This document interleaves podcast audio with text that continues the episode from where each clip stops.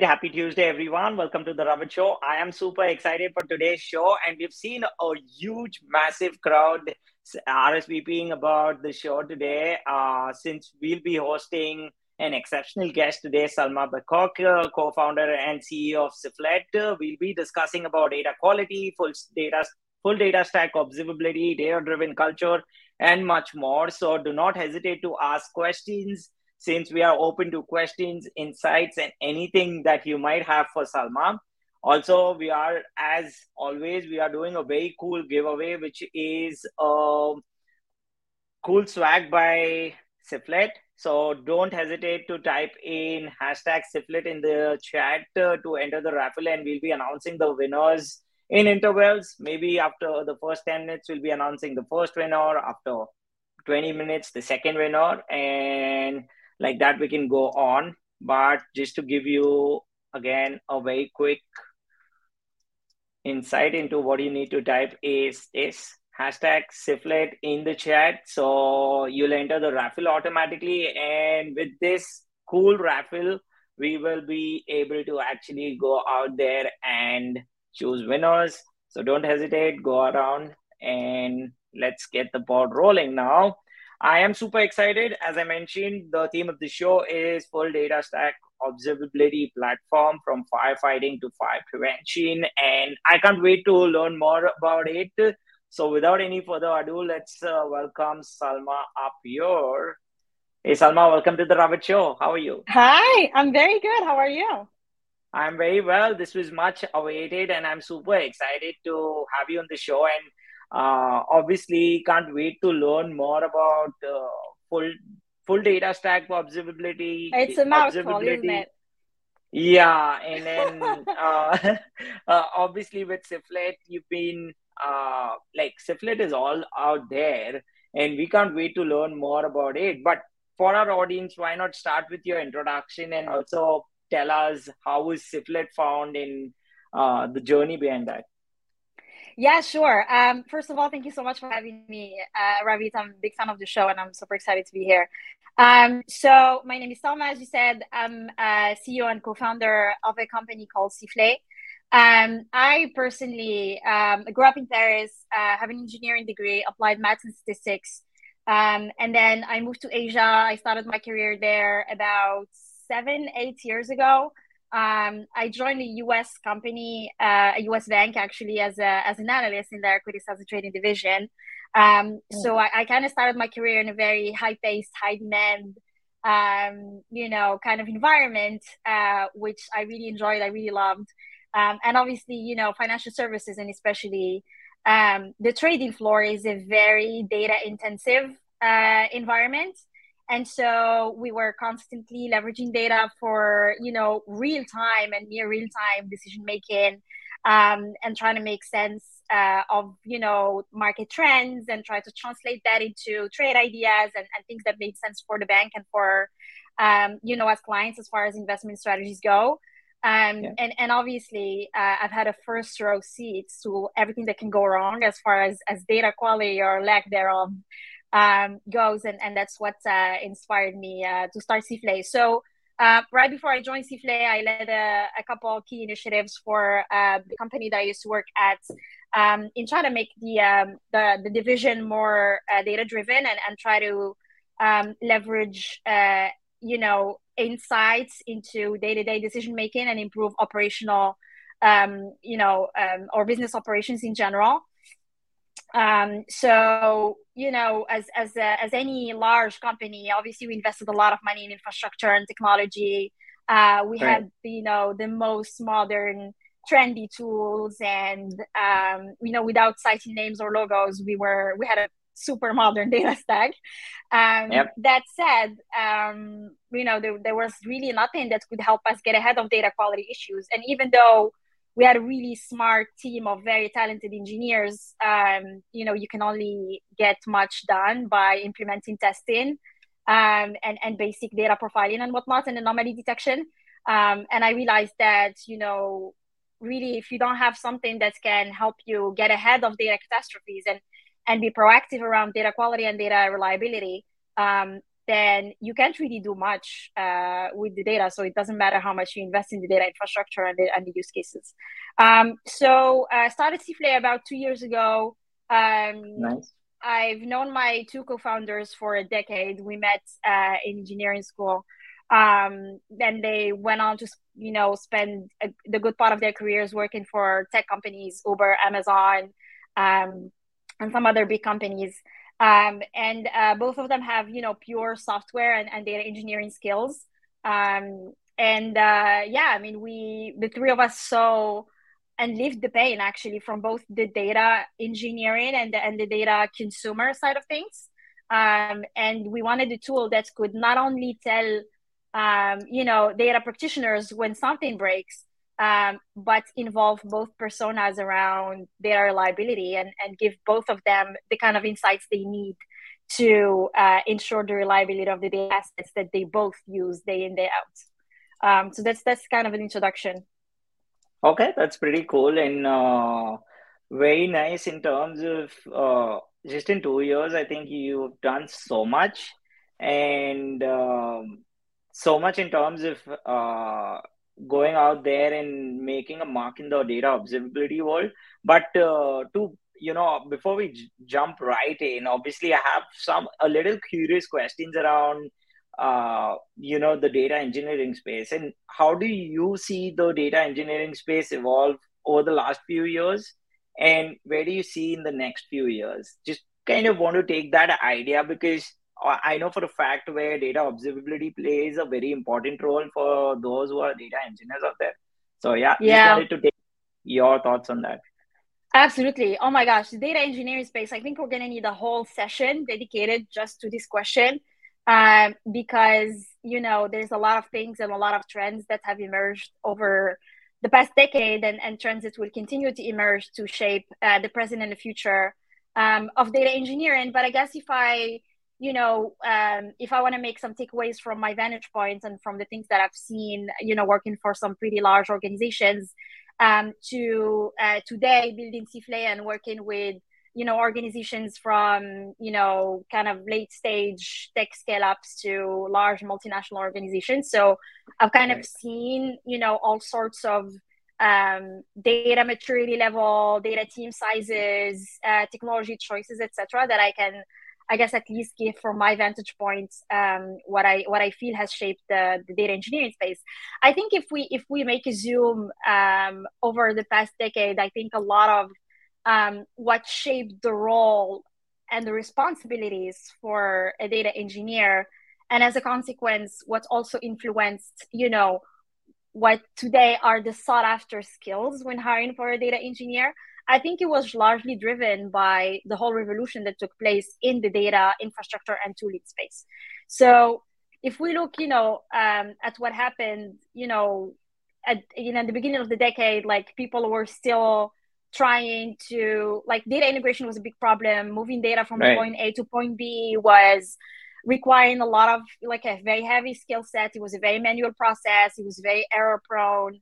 Um, and you know often uh, you know the engineers were required to write you know endless lines of, of code and, and manual script and and, and cool. getting through multiple api endpoints to be able to move data from a crm to a data warehouse. Um, and I and I think um, the fact that over the past few years we've seen, you know, uh, uh, like a, a, plethora of new technologies emerging in the space and a plethora of hosted services um, that allowed, uh, you know, to automate a lot of those processes that were very manual and very um, time consuming for data engineers. Um, and so we moved from, I guess, needing a data engineer to have software engineering skills uh, to be able to you know build the integration layer from scratch and and build you know the pipelines and whatnot um, to um, having another um, type of skills that today are required, like you know, where the focus can be shifted more towards data modeling, data transformation, data wrangling, etc. So that's why I would call it, I guess, you know, the early years of the decade. I would I would call them, you know, the like the data engineer was more of a data infrastructure builder. Um, fast forward to I say the past uh, five years where you know data warehouses like snowflake revolutionized the way people uh, store their data made it accessible from a cost perspective uh, made a lot of things more automated um, where the data engineer is less required to have heavy software engineering skills and and um, and, and and and and needing to manually write script and write code for a lot of things um, to have the focus more shifted towards optimization uh, maintenance of the platform um, and, and focusing on the transformation layer and focusing on the modeling layer etc fast forward to today uh, where the the most part of what now is called the modern data stack is automated fully managed um, there's dozens of vendors in each compartment. Uh, there's a lot of mature solutions in each compartment. Um, and I feel like now um, the focus for data engineers maybe is less uh, on infrastructure building and infrastructure, infrastructure maintenance as it was in the past decade. Um, now the focus is more on reliability, speed, real time use cases, um, making sure that the platform allows for self-serve, that even the least technical users can be autonomous around data, um, that both the data and the data infrastructure, infrastructure sorry, can be democratized, right. um, etc. And I think we will continue on this trend for the next few years, um, where uh, you know we'll see a lot of focus going towards data quality, um, data uh, democratization, decentralization of the data assets and the data infrastructure, etc. And that echoes a lot what we see also in terms of technologies and companies emerging um, in the space of, of data infrastructure in general. Okay, these so are pretty. Try to be as uh, as you know as concise as possible, but we can go about this topic for hours. Forever, yeah, I know for a fact, uh, and that's one of the reasons why I wanted to you know pick your brains in terms of how you've seen the space evolving and coming from a place where you mentioned obviously where writing the codes back then used to be like so much of work for the engineers out there, but now things have kind of eased up for them when the tools are there. There's modern data stack where there are tons yeah. of, you know, obviously uh, tools out there which could be used. But since you brought up something which is kind of interesting, and I always ask a lot of guests on my show, which is about the modern data stack, and it's a uh, it's it's a question which has like uh, obviously varied answers according to the guest, but what do you think is an ideal modern data stack? Like what what would you say is like this is the ideal modern data stack? Does it exist? Uh, or there's uh, it's according to the needs of the clients that they prefer to make it you know modern? So what's your take yeah. on that?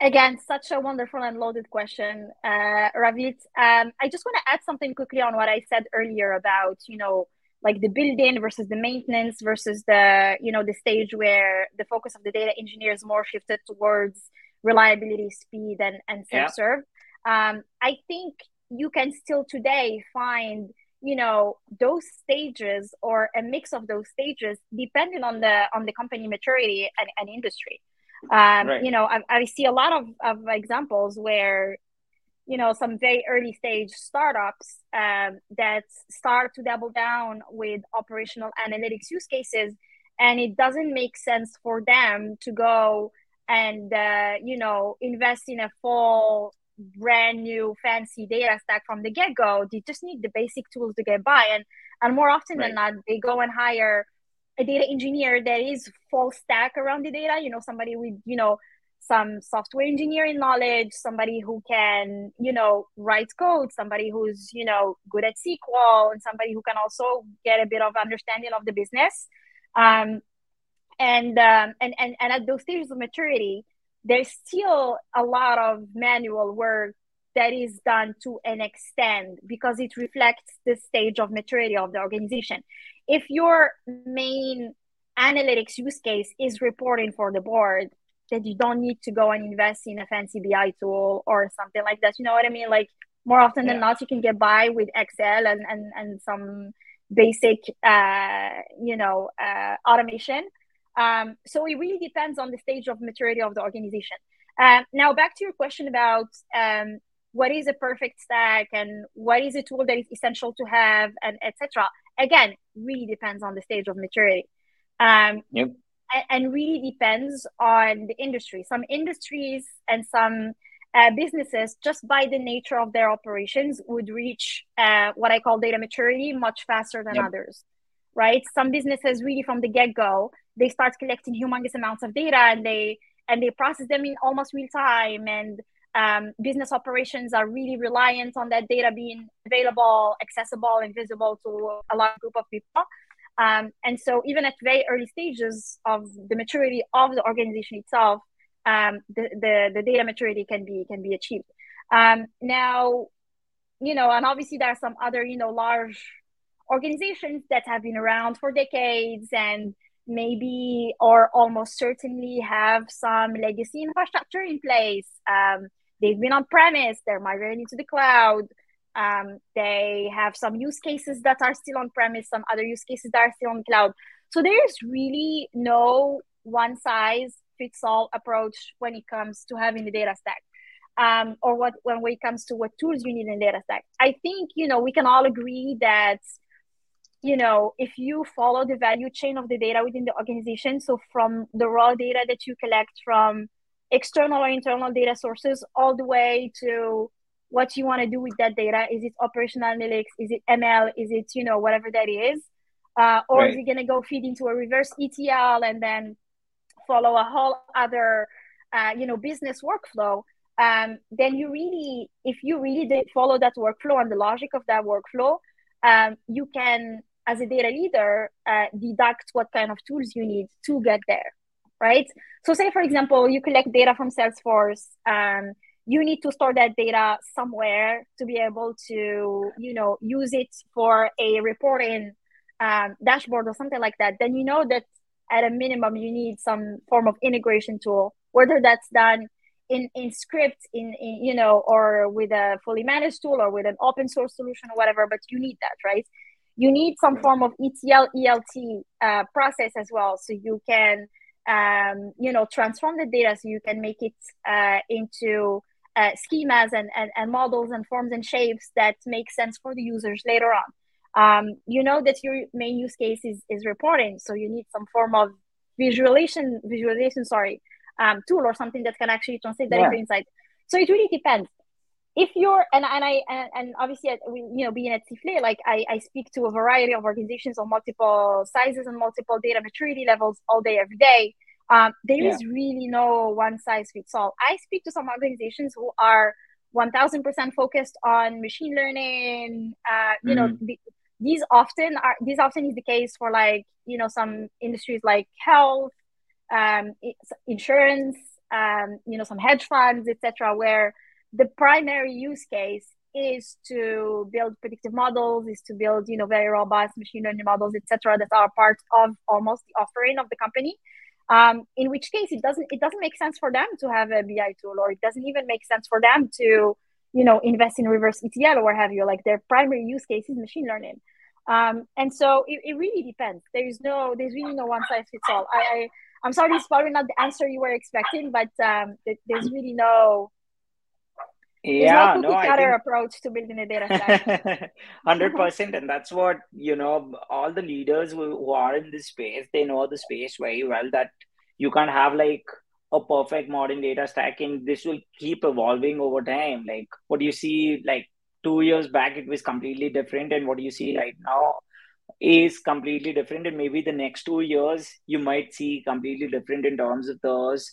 But it it is just that those who feel the fit they use it that way and they that's like the modern data stack for them. So 100% agreed Absolutely. i guess. You've you've shared some amazing insights here salma on the modern data stack. So thanks for that. Uh, before we move on to a little questions uh, by the way sorry. yeah. Just want to add something very quickly. Um, yeah. i think we did write a blog article in the past uh, where i reflected over my experience building a data stack uh, that your audience can find. I think we can link it uh, where yeah. we gave like a, a, framework of what are the must-have tools depending on different stages of maturity. So that could be something um, if oh, wow. if, uh, if the folks tuning in are interested in, in in reading. No, I'm sure they might be interested. What I can do is I'll just share the link to the blogs and folks can actually go out and learn more about. Yeah, I'll me. I can actually put it in the comments. Yeah, sure. That would be. Or I can just send it to you directly. Yeah. Awesome. And here we go. So folks who are joining us can actually learn more about it through the blog, uh, through these blogs, obviously. And I follow Salma very closely on TDS, uh, but uh, also those are available on the Sifflet blog, so you can go and learn more about it. Before we take a few questions from the audience, Salma, uh, let's go and announce our first winners and see who have won the Sifflet uh, uh, swag. For those who have joined us late, you could actually type in hashtag Sifflet. This is like the first draw that we're doing. We might actually do more draws. So feel free to type in hashtag Sifflet in the chat. And here we go. I hope it doesn't pick me. I've just, uh, for, for an example, I've just put it out there, though I love the swag. And the winner is Surendra Jain. Congratulations. Congratulations. Um, we'll be draw. Somebody, yeah. Somebody from our marketing team, or I don't know, Ravit, if you do directly, we get in touch to arrange for shipping and everything. Exactly. So that's what we're gonna do. And uh, before we go, so this is from YouTube. We'll follow up. You can uh, always ping me on LinkedIn. I can. Uh, you also have my email uh, out there on LinkedIn. So feel free to connect. We'll get the ball rolling. And obviously, the uh, the raffle doesn't stop here. For those who've joined us late, you can actually type in hashtag Sifflet and uh, the count there will keep increasing of the entries and we actually going out and drawing more of these. So let's keep them coming in. Uh, here are a few questions. One from YouTube uh, here from Daksh Kinvasra. What is the best way to start a career in data observability? Wow, this is the first I've heard such a question because now it's such a hot uh, area or space, I would say.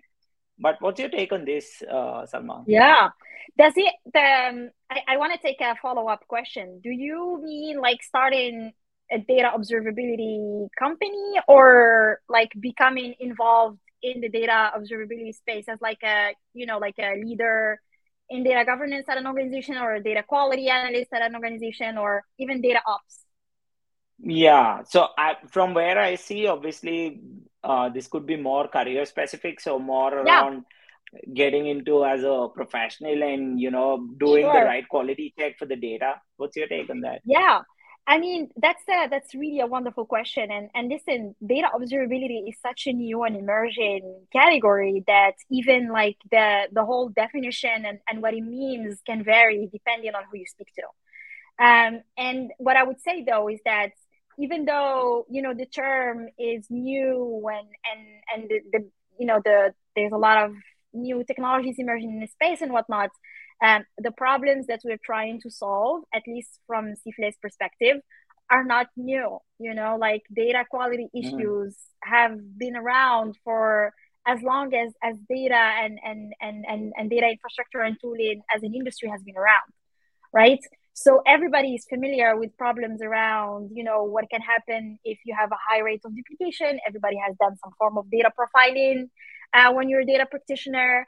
Um, everybody knows that when some software engineer changes something it can cause a schema change or something like that. So um, there is no like reinvention of the wheel per se.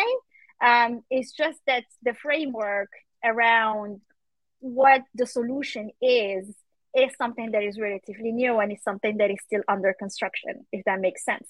So my advice to you um, is the name Daksh. Yeah, Daksh is right. Okay, so my advice to you, Daksh, hi, lovely to meet you. Thank you for tuning in. Uh, my advice to you is to uh, continue to educate yourself and learn about the topic and the industry as it uh, as it takes form and as it continues to shape. Uh, and I think there's a lot of wonderful people in the space um, Ravit being one of them, who share a lot of good insights uh, on the topic and and and uh, and, and yeah and, and, and like anything else in in uh, in the data engineering space more broadly speaking um, there's a lot of knowledge sharing and there's a lot of good uh, you know uh, just knowledge sharing in general among the community. So I'm sure you'll find you'll find your favorite data influencers and, and, and follow them for, for advice Yeah, I think 100% agreed there, Salma, in terms of, you know, there's so much learning out there in this space. There are so many thought leaders, and you being one of them, because you've always been talking so much about data observability, about data quality, reliability, and why is it important. So I would say, Daksha, actually follow Salma. If you want to get the right insights, go and read our articles. Those are fantastic. Uh, so thanks for that question, Daksh. Uh, we'll jump on to the another one very quickly here uh, from Aditi. So, where did the name Sifflet come from? Oh, thank you, Aditi, for this question. Um, so sifflet means whistle in French, right? Mm. And initially, we knew when we were building the company, we knew that uh, there was going to be some form of alerting in the tool. So we send alerts when there's an anomaly that we detect. Um, and that's where you know the sifflet came from. We wanted you know our tool to be like the referee of the data within organization.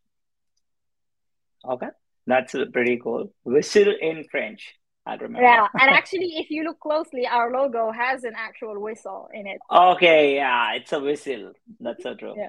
Okay, got it. Uh, let's take this one from Dustin very quickly.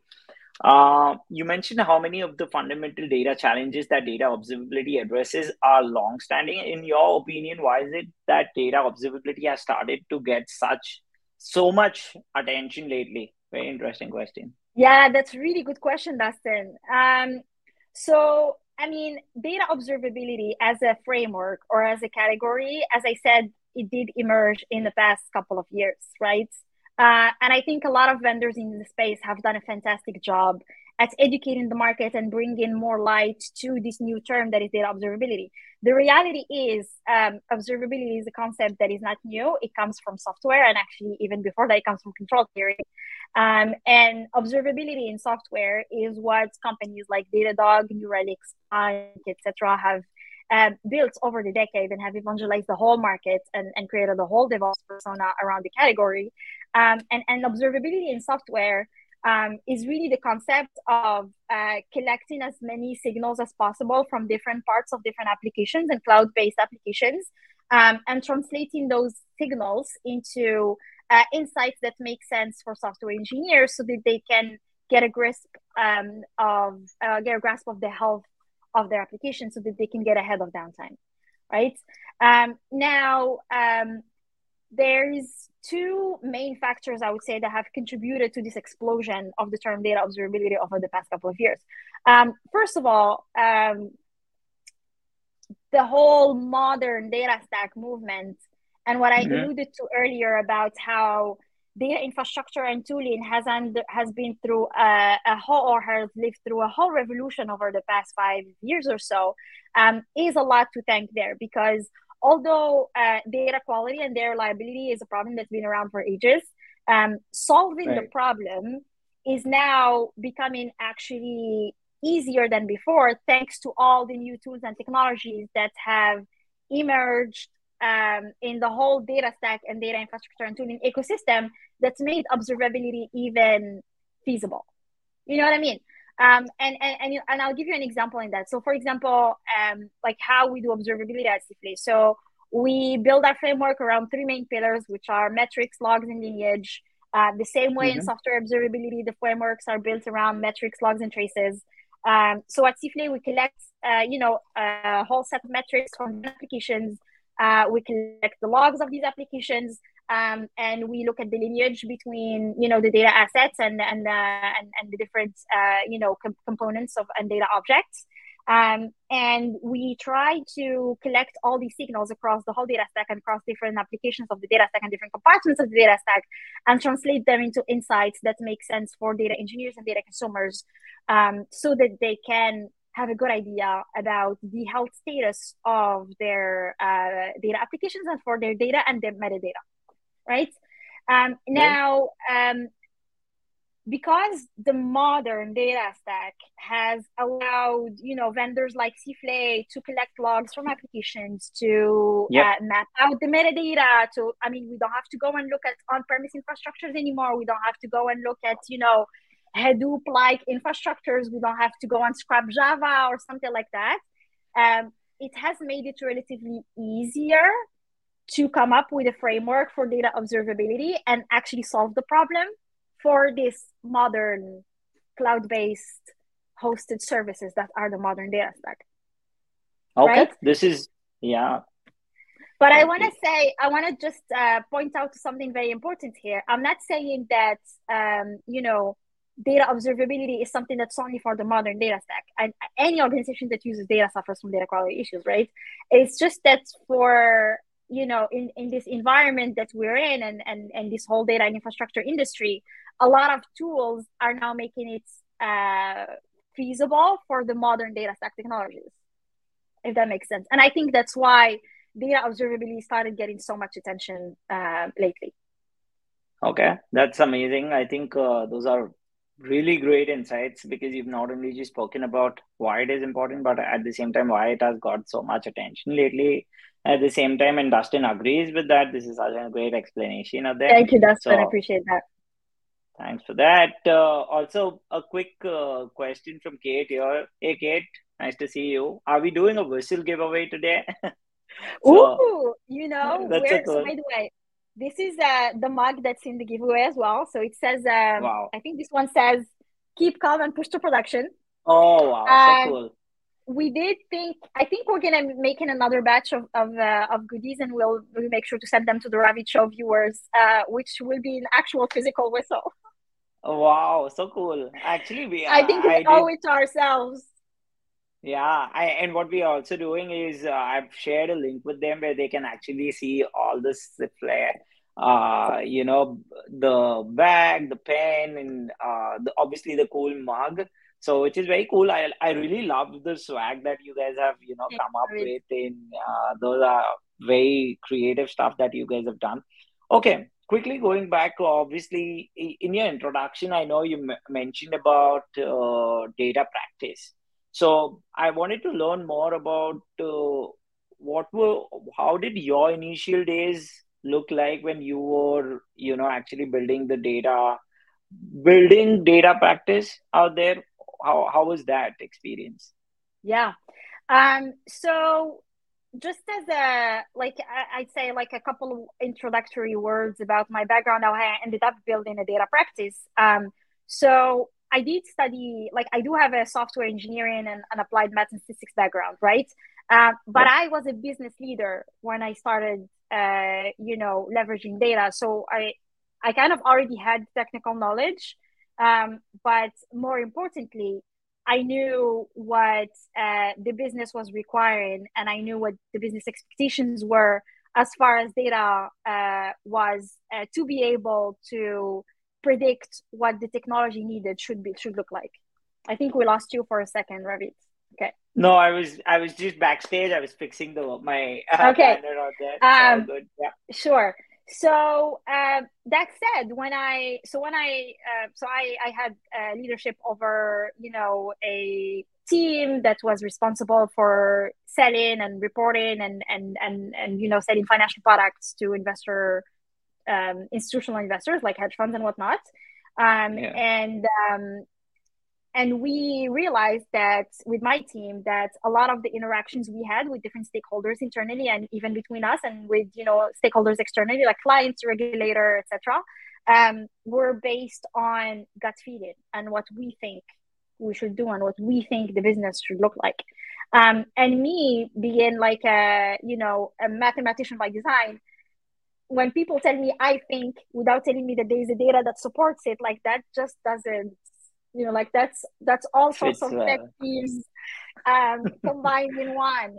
And so i knew that we had this very um, tech savvy team of software engineers that were looking after infrastructure and that were you know managing everything as as far as data infrastructure goes for us um, but the, the knowledge and, and the usage of data was was um, reserved to that very small group of very technical people so the idea was really to uh, create a bridge, like an intelligence layer that could help democratize that knowledge, um, democratize mm-hmm. data, democratize the data infrastructure at the same time.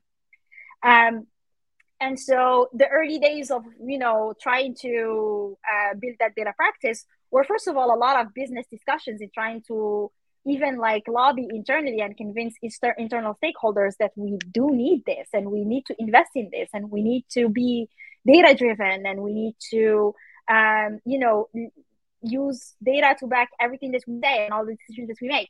Um, and without going into too much detail, because it is a you know it is a confidential topic, and then I used to work for a, a bank. Um, but uh, but yeah, it was in the early days. It was just a lot of building the business use case, and I think this is where a lot of data data data leaders, sorry, get it wrong. And I and I and I sit through so many meetings and conversations today where you know clients and prospective customers tell me about how they got it wrong in their in their data practice i think a lot of data leaders go straight to the technology choices and straight to let's get that tool and this tool is trendy let's get it. That um, oh. uh, tool looks um, you know uh, oh they have a pay as you go plan let's take it. And and and they or this or god forbid this is open source we love open source let's take it. Um, and without really having a clear understanding of the business purpose behind all of this right? Like data needs to do something data needs to lead to a business purpose data is going to be presented to another human to help a process to drive exactly. a certain business operation to improve something right so taking the business out of the equation and just diving straight to technology choices uh, is a mistake that I see being made far too often. Um, and I think that's what helped me initially make a lot of shortcuts in my case because when we sat down with my, um, you know, with my management and with other business leaders, we knew exactly what we wanted out of the data platform. And um, it was a matter of going like okay do we build this? Do we buy this? Do we hire this guy? Do we need that kind of skill set etc but it was primarily sorry my dog is going crazy. It was primarily driven uh, by by business initiatives and, and business objectives. Okay. This is uh, amazing. I think uh, you've given us a good ground in terms of how it started. And then obviously you've given us a good flavor of how the how companies are now looking and how the leaders are now looking at just being data driven and focusing more on the trendy stuff. But how you know my curious question that comes to my mind is how did this help you understand the importance of data reliability to ensure the adoption of a data driven culture? Like where did you see it coming? And yeah. uh, i'm sure you've hit the hammer right out there with Sifflet so want to learn more about that. Yeah again it's all about linking it back to the business and what are the right. overall company objectives are right? Like as a i don't know as a ceo of a company that, that's about to go public or as you know a ceo founder of a startup that's trying right. to get from point a to point b. Um, you have your eyes set on your business objectives and then you go and say oh we're going to hire a data team and they'll figure it out. Like that's not the way to to go about it at all. Um, and I, I think that the way to do it is to say okay this is what we expect uh, you know to do with data. This is what we expect to drive with data. Um, and in that case the data team or building the data practice becomes more of a natural progression rather than just something that you do because that's what the stage of your growth says that you should do or that's what the playbook says or that's what your mm. investors say you should do. Um, and i think when you when you go about it this way um, then obviously you know what the data is going to do. You have your expectations with regards to what the data team is going to achieve. Um, and, and and so data quality and data reliability becomes almost a given in this case because you know that if you can trust the data then there is no investment in architecture, infrastructure, or people that's going to solve your problem and, and, and make you more efficient and more data driven in general. And so I think, and, and this is, I'm speaking from experience and also from, you know, discussions that I get into almost every day with, uh, with, with, you know, other data and business leaders. Um, I think if you like the worst case scenario that you can get into as a business leader is when the, the, the the trust around the data is eroded so bad. People are used to seeing the wrong numbers in dashboards. People mm-hmm. are used to um, not being able to trust the results of a machine learning model, or people are not very confident when it comes to, um, you know, uh, using the data in general internally. When you get to that point, um, business stakeholders start to question the existence of the data team. They start to question all the investments uh, that have been made uh, in data and in technology stacks and infrastructures. Um, and, and in my opinion, that's the worst point you can get to as a data leader as a business leader. And it all comes back to not having built the right foundation around data liability and data trust from the beginning. Okay, this is pretty pretty interesting. Thanks for sharing this, Salma. Obviously, we have more questions that are coming in. In sure, uh, keep them coming. Uh, yeah, uh, one comment from Dustin: the need and capabilities are out there, and the data observability whistle has been blown. I so love it. Is... this could be a good tagline out there. I so, know. I know. Amazing. Thanks for that, Dustin. Also, uh, we have this interesting question itself from Dustin that he had asked earlier, which is more of a challenge finding the finding and addressing all of a new customer legacy data quality or issues or or embedding the use of your tool into their processes culture long term. Oh i love this question. Um i mean where do i even begin? I mean obviously obviously when we come in as you know a data observability solution there is rarely you know a situation where people are completely flying blind are not doing anything to monitor the health of their data like that's just not mm-hmm. this, this doesn't exist right um, i think any data practitioner today is at least aware of data quality issues at least has some initiatives in place regardless of how manual or you know brittle they are to at least get a good idea of what how accurate the data is that said you know often these initiatives are not scalable and often uh, you know they can't be uh, comprehensive and and that's why you know there is an explosion of technologies and tools and vendors in the space right um, now yeah. depending on the stage where we come in, um, it it becomes a balance of trying to uh, you know integrate with, with, with, with what you call existing legacy um, data quality initiative, initiatives um, but also helping you know the internal leaders um, evangelize the whole organization around these new concepts of data observability and what can do for an organization at scale right? Because if the legacy data quality uh, initiatives were working, like nobody would want to move out of them. But the reality right. is they're not, and they're often very manual, and they're often reliant on a lot, a lot of tools, and they often require a lot of skill sets to maintain and whatnot.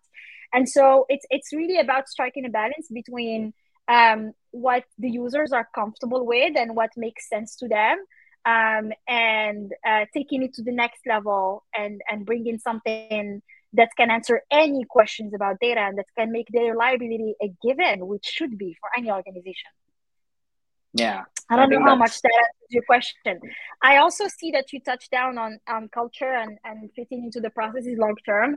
Um, I always say that uh, the number one uh, reason data quality initiatives fail is because of culture and lack of you know efforts to evangelize exactly. internally I mean, I've seen so many situations where, you know, I, I, I get into discussions with the customer and they say, oh, we spent, uh, you know, hundreds of thousands of dollars on this on this tool, but nobody's using it, and and now we don't know oh how my. to do it about it, and you know, and and when you look at it, it's not the it's not the fault of the tool or the technology. It's just that you know you you buy the tool and you think that it's this magic patch and you just stick it on top of all of your problems and all of your broken things and you think that's the solution. not gonna happen that's not how it works so yeah. I, it's a lot of investment uh, you know in internal literacy and internal evangelism as much as yep. it is investment in, in technology Exactly. I think uh, you made a good point there where, you know, companies feel that uh, they can, you know, obviously customers feel that they can buy a tool and then obviously it's going to work. And then all of their problems will disappear. and, and listen, to an extent, that is true because a lot of tools are supposed to, you know, make data teams better at their job and faster, stronger, better, more reliable. But if you don't have the buy in and the conviction internally and the willingness to you know do things better it's it's you know it's it's, it's not, not a, it's not to work. Yeah, that's so true. You you've said so many true things today that my banner also says a yes behind me. There that it go. falls again and again. That uh, data observability out there makes a lot of sense. In uh, Salma, you are out there saying something which kind of makes a lot of sense. So thanks for that. Uh, but uh, without any further ado, it's time for us to do a second giveaway. I already see a lot of people who have gone out and made those entries. This was our first winner. Let's uh, do the second draw. And here we go. Let's see who our second winner is. I see a lot of new faces. All the best. Kate, see you you spoke about whistling, you spoke about giveaway, and you've won uh, the swag out there. So congratulations. And uh, Oh, I'm sure congrats, Kate. yeah, so this is very cool. Uh, Kate, definitely we'll be reaching out to you, and I guess I have your address. I can share it with Sifflet team, and they can swag, they can ship the swag to you. Yeah, we'll arrange for Uh, everything. Yeah. Awesome, very cool. Okay, moving ahead. Uh, obviously, Salma, uh, we've seen and heard so much. Uh, also, according to Gartner, data quality is costing companies millions every year. How do you plan to help companies with this? Like, how do you tell companies that you know this is where the cost will be cut? This will be less risky. I know it's a it's a huge deal when you go out there and you actually want to make sure that uh, you're cutting on the cost and at the same time you're not risking the data uh, how do you do that Yeah, I mean, so the number one question that I always get asked, uh, literally 99.99% of the time, every time we're in a commercial discussion with the clients, is Mhm. okay, so how do I compute the ROI of this new Exactly. tool that you're bringing me, right? Um, and I think, you know, obviously, like to each business comes a different, you know, definition as far as the expectations from data and, and the definition of data quality goes, right? Uh, but I think there is a common thread that can be followed here in a sense that if you want to look at how much you know productivity or whatever it is a data observability tool or a data observability solution can bring you then really you can look at it into from two different angles um, Mhm. the first angle is you know with a set of metrics that you can quantify and you can say this is you know exactly the number of hours my team spends troubleshooting or this is what we call the time to troubleshooting like this is the time between detecting an anomaly and and getting to the root cause of it right um, and because in Sifflet we power the root cause analysis mechanism as well because we're able to we have a very powerful data lineage uh, mechanism that uh, that that helps even in the most complex infrastructures point directly to the root cause um, that you know in a world where you don't have the tool and your data team has to go and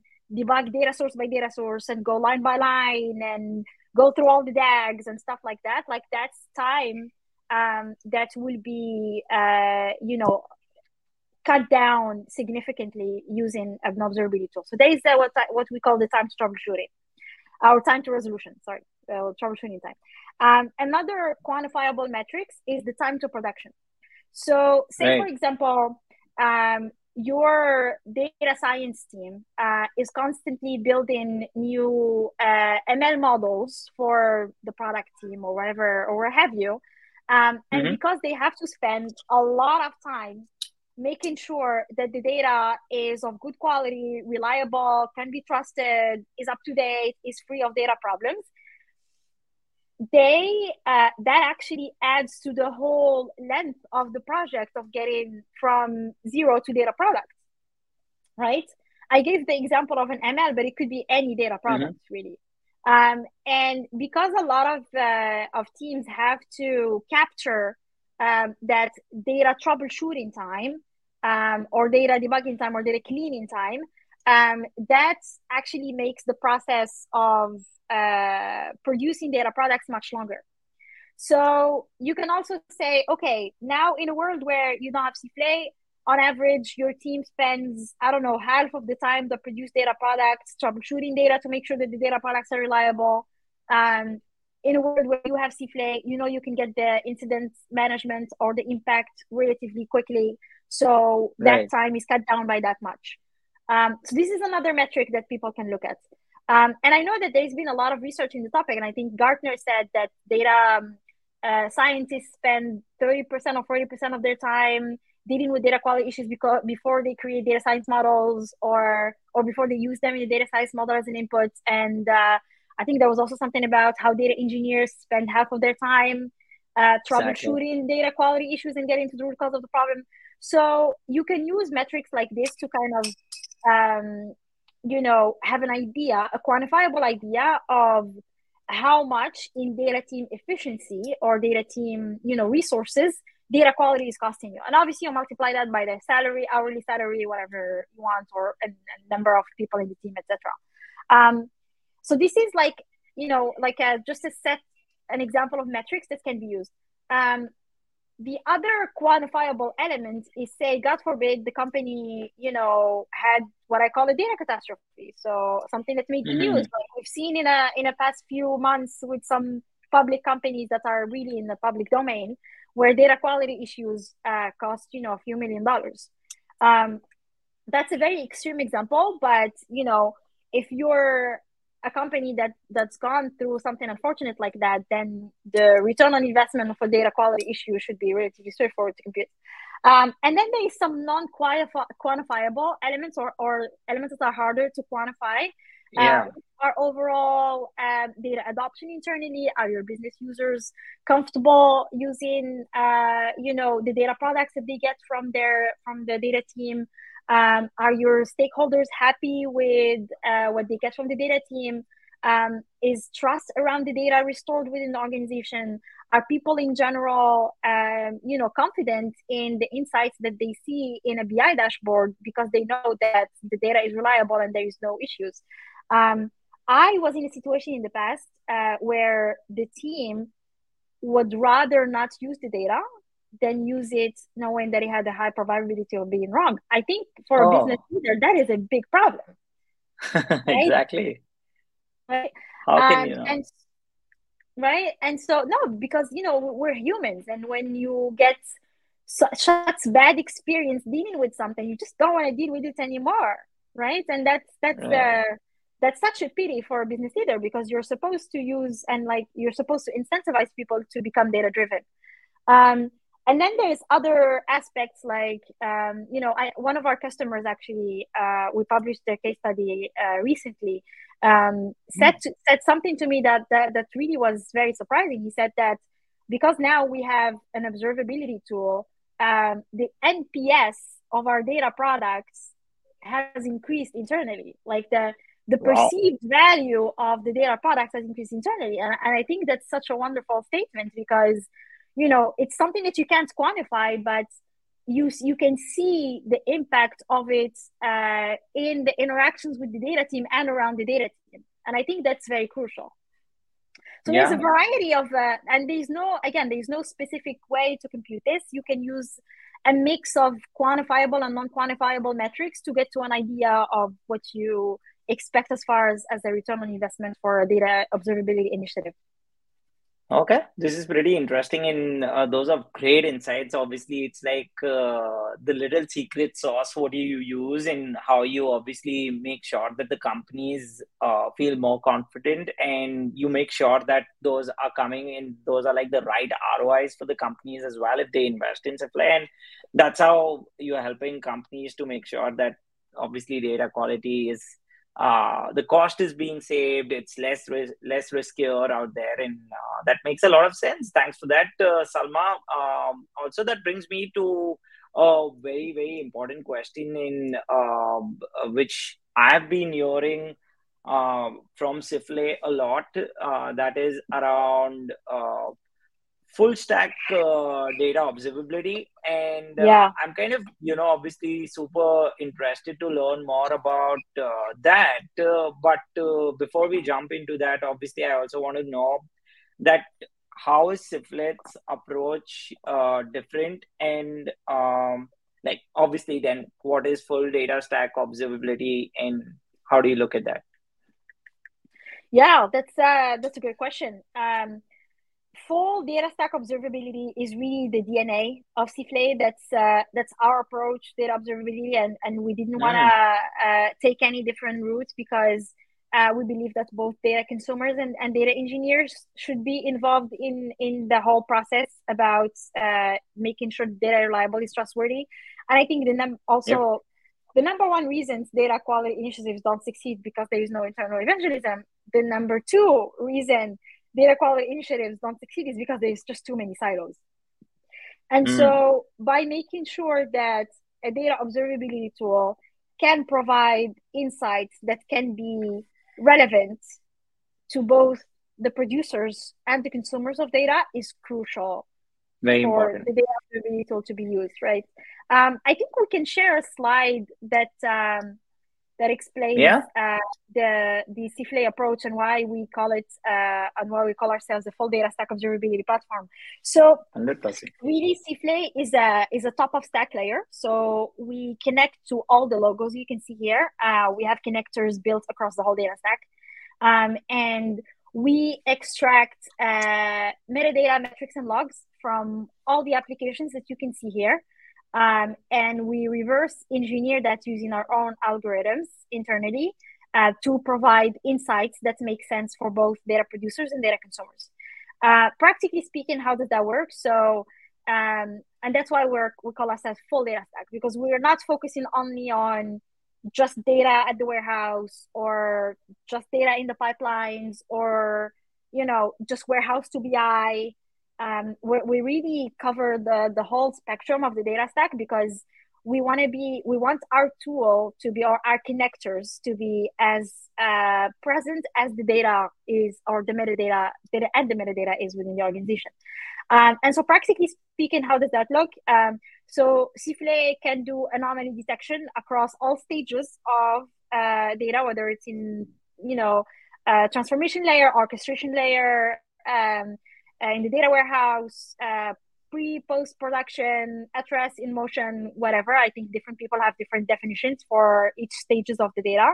Um, so we do anomaly detection across all of that. Um, and anomaly detection, you know, we use a set of metrics. You know, we look at, um, I think we have over 50 templates um, wow. where we look at things like freshness, completeness, duplication, like the basic stuff, but we also some more advanced um, statistical metrics. Um, and then okay, we do anomaly detection, that's great, right? Um, but you get an alert from Sifflet or another tool that does anomaly detection and tells you, hey, something is wrong. What do you do with that information? Mm-hmm. Right? And and that's where I think most again data pure or traditional data quality initiatives fail because ultimately like cybersecurity it just becomes too many noise and too many too much noise and too many alerts and ultimately people just start um, ignoring those alerts because there's no action that can be taken on behalf of those alerts. So Sifflet's approach is first send you the alert, the alert, but more importantly, give you the context that you need depending on where you sit within the value chain or the value or the value or the data value chain. Um, insights that can that can make sense to you.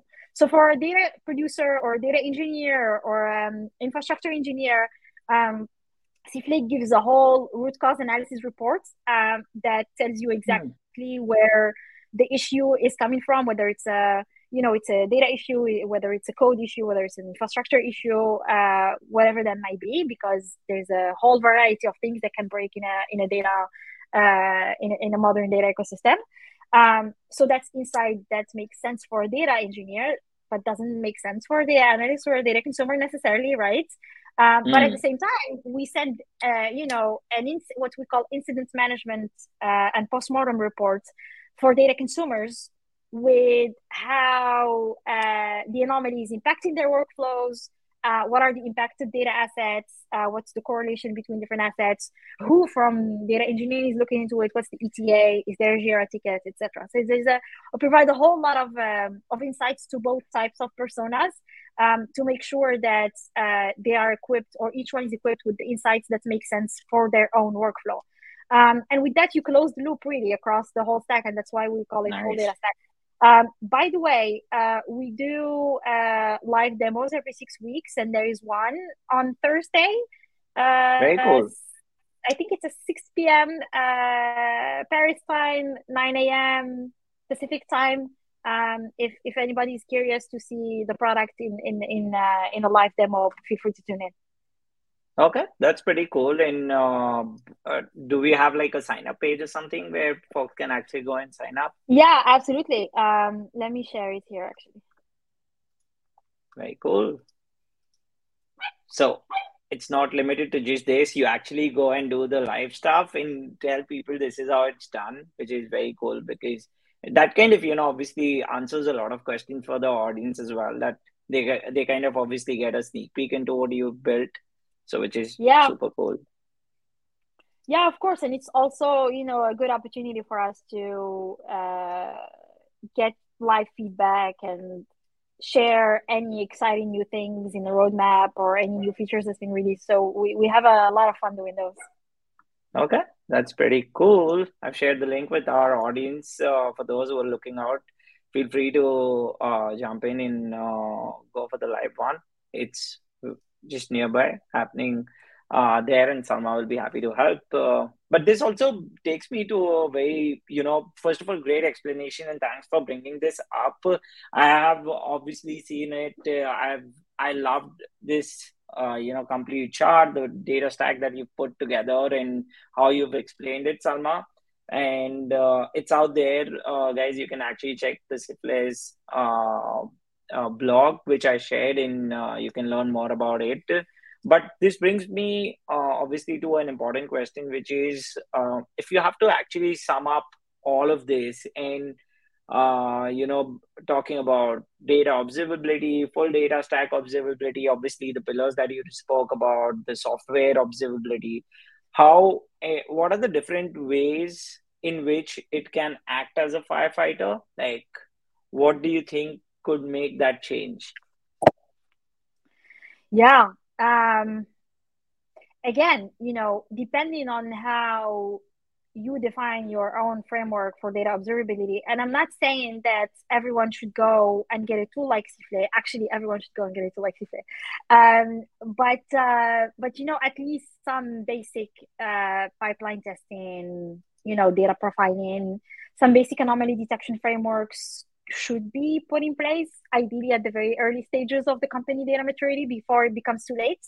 Um, but uh, but really, the only way to go from firefighting when it comes to data problems uh, to uh, you know a state of fire prevention um, is to have something you know that can give you the lineage end to end the way we do, and so you can see how the impact of something simple as a schema change or something you know as simple as a you know a code being pushed from the software engineering team to see the potential impact of that on the downstream workflow right. before somebody goes and presses you know merge or whatever that is and it creates a whole sorts of problems downstream that um, really data consumers are going to be uh, you know exposed to and, and won't have any uh, you know, heads up. So the, really the only way to go into firefighting mode is to have something that can help you get ahead of data quality issues by having like a clear lineage of all or clear like mapping of all the dependencies between the data assets um, so you can know how pre post production data is related. Okay. That's pretty cool and uh, good analogy there. Also um, i know we are uh, up an hour but uh, if people you know this is a very interesting session. You have shared so much. We have covered a good ground. I know for a fact where i can talk to you for another one hour and uh, we'll get more insights. Uh, but that i'll obviously keep it for another session. I i know sure. for a fact we'll be doing a 2.0 session and we'll be making sure that we are covering a good ground there for our audience. But if you know people want to learn in uh, more about Sifflet, about what you're doing, Salma, uh, where can they reach out to you and learn more about it? Yeah, of course. Um, so they can find me on LinkedIn. Um, I'm at Salma Bakouk, uh, Medium at Salma Bakouk, Twitter at Salma Bakouk, um, or they can send me an email uh, to salma at siffletdata.com. Um, And uh, yeah, very happy to debate any of the points that we discussed today at length with any of your viewers who's interested for a follow up. Okay, pretty cool. Uh, thanks for that. Uh, one last time, we'll do the raffle and we'll wrap up. So, for those Let's who have it. actually participated, we have 11 more entries. Let's do this. And here we go. Let's see. I know they could be repetitive. If that if that happens, we'll go again for the raffle. But uh, hope that doesn't happen. Sonia Kinvasra from Congratulations, YouTube. Sonia. Congratulations. Thanks for participating, everyone. And uh, thanks, uh, Salma, once again for visiting the Ravit Show. I am sure the audience have learned so much today and you've shared some amazing insights. Thank you, everyone, for uh, participating and asking interesting questions to Salma. Uh, until next time, uh, good night and have a nice day. Thank you, everyone. Bye bye. Thank you, everyone. Bye.